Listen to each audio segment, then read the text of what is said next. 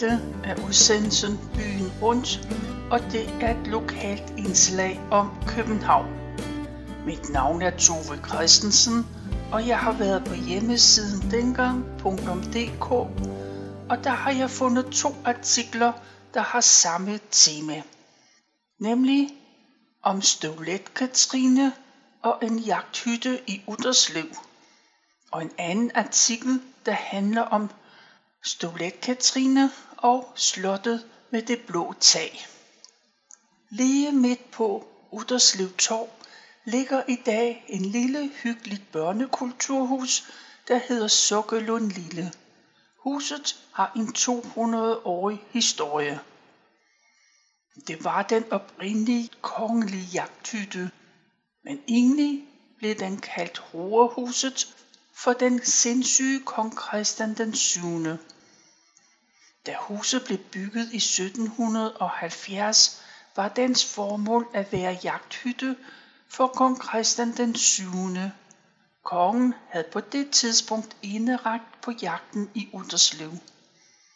Som jagthytte blev den nok ikke brugt, for jagt var ikke lige kongens hobby, men det var derimod offentlige fruentimmer, så lysthus havde nok været et bedre navn.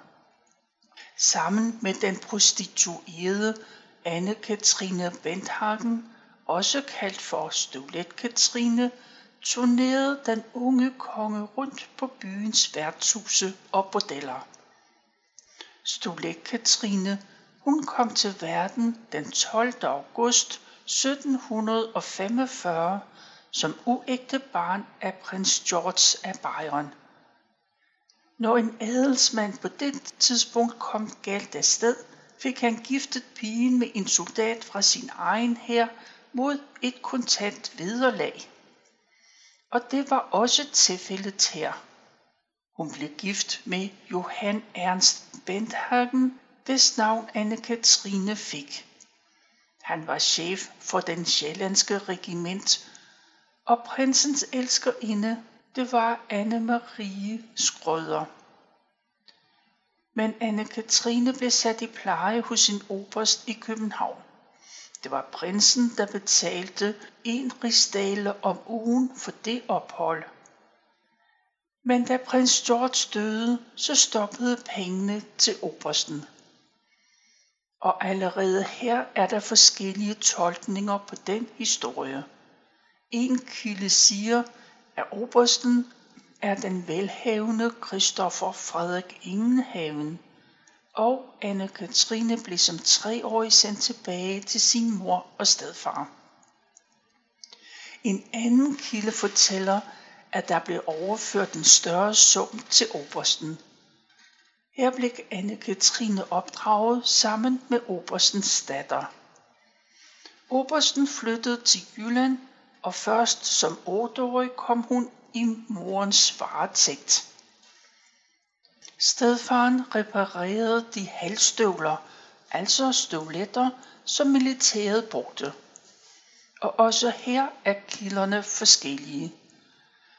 For stedfaren har hun næppe kendt meget til. Hans regiment det lå i provinsen, og han rømmede derfra og forsvandt. Det var moren, der fabrikerede halvstøvler, støvletter. Anne-Katrine leverede støvler til byens officerer, og det skaffede hende til navnet Støvlet Katrine. Ved at gå de ærner blev hun måske for første gang bragt på afveje. Men det er ikke sikkert, for hun var temmelig ung. Og som ganske ung havde hun sin gang på teatret.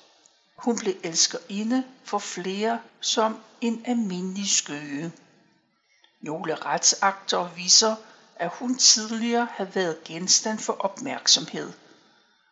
Og P. Sum karakteriserede hende dengang som, jeg citerer, hun havde været til falds for alle, og var ej køn, men velvokset, raffineret, dristig og uinteresseret. Citat slut. Støvlet Katrine var åbenbart statist på teatret, men blev herefter en engelsk stands elskerinde. Han havde set hendes kvindelige kvaliteter. Men forbindelsen varede ikke længe, men det skaffede hende til navnet My Lady, og det navn var hun kendt i tidens hofklikker. Det var grev C.C. Daneskjold Laurvig, der satte hende i forbindelse med Christian den 7. Der var nok nogen, der mente, at det var kongens såkaldte forlystelseschef, grev Konrad Holk, der førte Stolet Katrine sammen med kongen. Der har næppe eksisteret en sædvanlig elskovsforbindelse mellem hende og kongen, men hun opnåede meget stor indflydelse på majestæten, da hun i særlig grad evnede at tilfredsstille hans sære tilbøjeligheder. Og de turede sammen rundt i byen. De øvede herværk og vold, især mod bordellerne og deres beboere. Det var ingen hemmelighed, at kongen selv var en af de værste, og han troede den offentlige ro og orden. Man sagde, at de alle var forklædte, og støvlet Katrine gik i mandsklæder. De smadrede systematisk alt inventar og tæskede Alfonso, som skyldte hende penge, og andre prostituerede, som havde behandlet hende dårligt. Når det var overstået, så smed hun forklædningen for at være sikker på, at de vidste, hvem der havde gjort det. Kongen gav Støvlet Katrine en lejlighed på vandkunsten, hvor han ofte kom og besøgte hende. Og de turede rundt på byens værtshuse, hvor de smadrede inventar, drak sig fuld og begik alle slags optøjer. Måske var det her, kongen afreagerede for de intriger og ydmygelser, han var udsat for ved hoffet. Støvlet Katrine pressede på for at blive introduceret til hoffet. Grev Holk skaffede hende adgang til en af hofteatrets forestillinger, hvor hun blev anvist en plads i logen over for dronningen. Det var til meget forarvelse. Ligeledes opnåede Støvlet Katrine at komme med til maskebal på slottet. Og der opstod rygter om, at kongen ville ophøje hende til adelstanden under navnet Bevernskjold, og han ville gøre sit forhold til hende officielt. Enkedronning Juliane Marie pressede på for at få en underskrift fra kongen, så hun kunne blive landsforvist. Man frygtede hendes stærke indflydelse over for kongen. Der var andre, der frygtede, at Støvle Katrine kunne få politisk indflydelse. Og det var faktisk dem, der greb ind. Så i 1768 blev hun transporteret bort. Hun blev sendt til tugt- og spindehuset i Vandsbæk ved Holsten. Men Struense fik hende løsladt få år senere.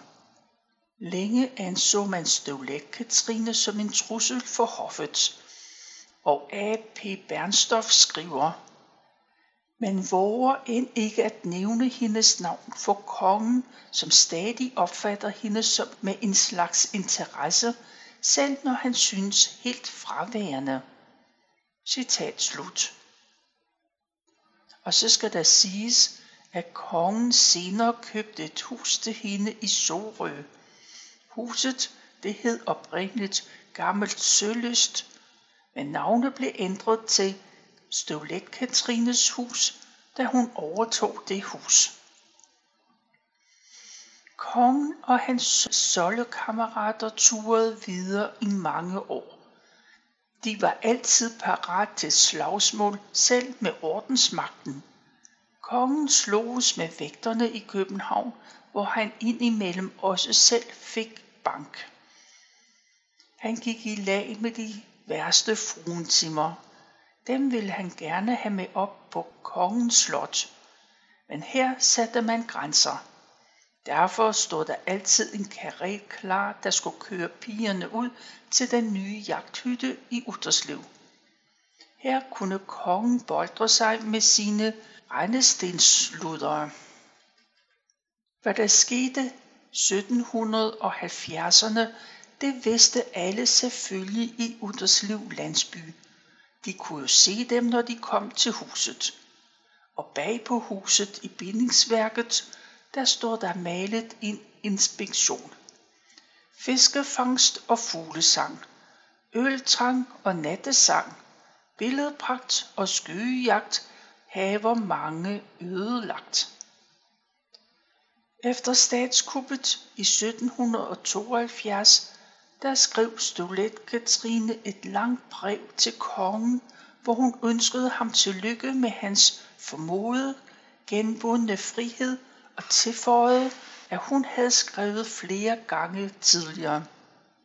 Struense havde formentlig ikke ladet kongen se det breve. Hun anmodede også om, at hendes ægtefælle måtte blive tildelt en lille embed som postmester. Men hun fik ikke noget svar, så forlod hun sin mand kort tid efter og tog ophold i Kiel. Og hvad skete der med Støvle Katrine? Hun blev første gang gift i 1770 med advokat ved landsretten, senere tolvinspektør i Nysted, Konrad Ditlev Reinhardt Maas. Hun blev skilt og gift for anden gang 15 år senere i Plön med musiker og fiskemester Heinrich Schweider. Hun døde den 25. august 1805 i Plön. Det var så om Støvlet Katrine og jagthytten i Utterslev. Så skal vi høre om, hvad der skete med den jagthytte. I 1890'erne var der brand i den tidlige jagthytte i Utterslev, og derefter købte grosserer Ludvig Emilius Trane stedet. Han om og nybyggede huset i slutningen af 1890'erne og lagde derved stilen om til den nuværende Sokkelund Lille. Og efter branden, der fandt man en indmuret mursten med årstallet 1770. Trane brugte huset til at udstille sine krigsgenstande, og for en mindre entré, så kunne man komme ind og se alle herlighederne. Efter sigende skal Trane også have indrettet en bondestue fra Ledøje fra 1795 i huset. Han døde i 1911, og på det tidspunkt så blev det kaldt for Tranes hus. Der var også en overgang posthus i Villa Sokkelund. Det var hans kone fra hans andet ægteskab, Laura Sofie Cecilie Petersen, der havde fået tilladelse til at drive posthus fra 1919 til 29. Huset det blev overtaget af Københavns Kommune, og siden har huset haft mange funktioner. Blandt andet er det blevet brugt til beboelse. Og den sidste beboer flyttede i begyndelsen af 1990'erne. Huset det er renoveret flere gange, og nu fungerer det som børnekulturhus. Det var om Støvlæk Katrine og jagthytten i Utterslev. Der er flere historier om Støvlæk Katrine, for hun var også en del af historien om slottet med det blå tag. Omslagsforvalter, rentemester og stadholder Christoffer Gabel byggede et lysthus med en mægtig have omkring. Da tagstenene var blå, kaldte københavnerne stedet for Blågård, og siden har man beholdt det navn. Men hvor fik Gabel alle sine penge fra? Man mente, det var hans indflydelse hos kongen, der gav ham alle de penge. Men man beskyldte ham også for bestikkelse. Han fik da også nogle mægtige fjender. Blandt dem var kronprinsen, den senere Christian den 5. og selveste dronning Sofie Amalie og mægtige adelsmænd som Ahlenfeldt og Rosenkrantz. Da han døde, fik han heller ikke det bedste eftermæle. I 1688 der solgte Gabels søn hele ejendommen til generalfeltmarskal Ulrik Frederik Gyldenløve. Han var Frederik den 3. uægte søn med Margrethe Pape. Han beholdt ejendommen i kort tid. Herefter var den i forskellige officerers hænder. Kong Frederik den 4. bror, prins Karl, købte ejendommen og udvidede stedet betydeligt. Han tilbragte sin tid med at jage og ride og læse pietistiske bøger. Han syslede med guldmageriet og havekunsten. Kongen regnede ham for en stor ubetydelighed, der var fuldstændig i lommen på sin hofmester, den senere minister Karl Adolf Plessen. Kongen sagde altid i spøg, her kommer prins Ples med min bror Karl. Officielt så hed stedet nu prins Karlshaugen. Prinsens søster Sofie Hedvig sluttede sig til sin bror. Hun var en meget streng og pietistisk dame. Hun var også yderst fornem. Til sin opvartning havde hun kun 32 personer, men prins Karl havde 47 personer til sin rådighed. Haveanlægget var indlemmet med to prægtige lindealléer, hvoraf den ene lå inden for plankeværket langs Nørrebrogade. Lodret på disse alléer var der flere, og de var større. En af alléerne, der var nærmest hovedbygningen, blev senere til Blågårdsgade og Vesselsgade. Langs Vesselsgade var en smalt vandløb, der gik en bro over. Vandløbet det løb ud i Duseringen, som på hele strækningen var plantet til med biletræer. Fra hovedbygningen og helt ned til søen førte en buegang tækket med kover og indvendigt var det smykket med malerier. Bag selve lysthuset med dens tillippede træer var der fnikser, pyramider og andre mærkelige figurer. Der var lysthuse, stive snørklede blomsterpartier og skulpturer. Bygningerne lå samlet på areals nordligste hjørne. Slotsgade var den gamle indkørsel til slottet. Til venstre for gårdspladsen imellem Nørrebrogade og Bakkensensgade lå selve hovedbygningen, der havde facade mod Piblingesøen. Slottet var meget kostbart udsmykket med silketapeter, malerier og kunstgenstande. Udenfor var der en masse springvand og fiskedamme. Men Gabes lille sommerbygning, den var for lille til prins Karl. Han havde lavet en ny hovedbygning opbygge, og en del pavilloner og lysthuse var kommet til. Men dette slot var i kongens søskende eje, så indtraf der i 1716 en begivenhed, der vagte røre i København. Tsar Peter den Store havde lovet Danmark hjælp imod Karl den 12. og han havde taget 24.000 soldater med. Glæden ved den hjælp, den var dog lidt blandet hos Frederik den 4. For det første så stolede kongen ikke over en dørtærskel på saren.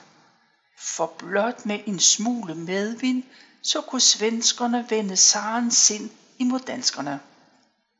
Kongen bad derfor prins Karl og prinsesse Sofie Hedvig om de ikke nok ville huse Saren på Blågården. Prins Karl var betænkelig for sit pæne sølvtøj, men han var tilbøjelig til at imødekomme sin brors ønsker. Men det hele det strandede på prinsessen af religiøse grunde. Hun så i Peter den Store kun barbaren og en hedning. Derfor kunne Saren ikke komme til at bo på Blågården. Men en konflikt med kongen fik de to til at forlade Blågården. Og ved prins Karls død, der blev Sofie Hedvig ejer af Blågården. Hun var som ung blevet tvunget til at gifte sig med arveprins Geo af Gursaksen, og det var en katastrofe. Siden sagde hun absolut nej til arrangeret fyrsteægteskab. Men helt uimodtagelig for blidere følelser var hun dog ikke. Gud og hver mand i Danmark vidste, at hun stod i noget meget intimt forhold til overkammerherre Karl Adolf von Plessen. Ja, rygterne sagde, at de var hemmeligt gift, men det var de nu ikke. De varme følelser overfor von Plessen blev dokumenteret ved, at hun ved et gavebrev skænkede ham Blågården. Plensen ville af hensyn til rygterne ikke tage imod gaven, så længe hun levede. Men Christian den 6. befalede, at han skulle overtage slottet. Til at begynde med var forholdet imellem Plessen og kongen næsten venskabelig. Men Plessen var den type, der tillod sig at sige alt, hvad der faldt ham ind. Og det var kongen ikke vant til fra sine adelsmænd. Og det endte med, at Plessen tog sin afsked og forlod Blågården. Efter mange omveje endte ejerskabet af Blågården hos Louise von Plessen. Hun blev senere overhofmester hos dronning Karoline Mathilde, og overfor hende hun på en meget uheldig måde søgte at holde ud af det slette selskab, som omgav Christian den 7.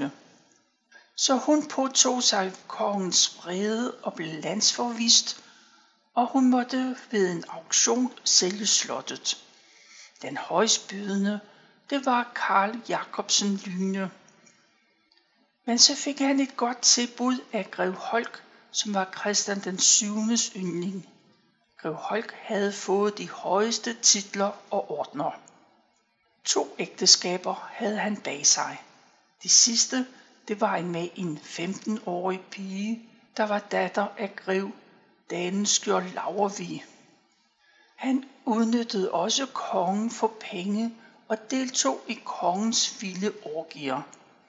Stolet Katrine var en af dem, som kongen var fuldstændig betaget af. Grev Holk indså, at det ikke var klogt at dyrke disse orgier inde i København. Det var bedre at flytte skuepladsen lidt uden for byen, og den gamle prinsegård ved Piblingesøen var det ideelle sted.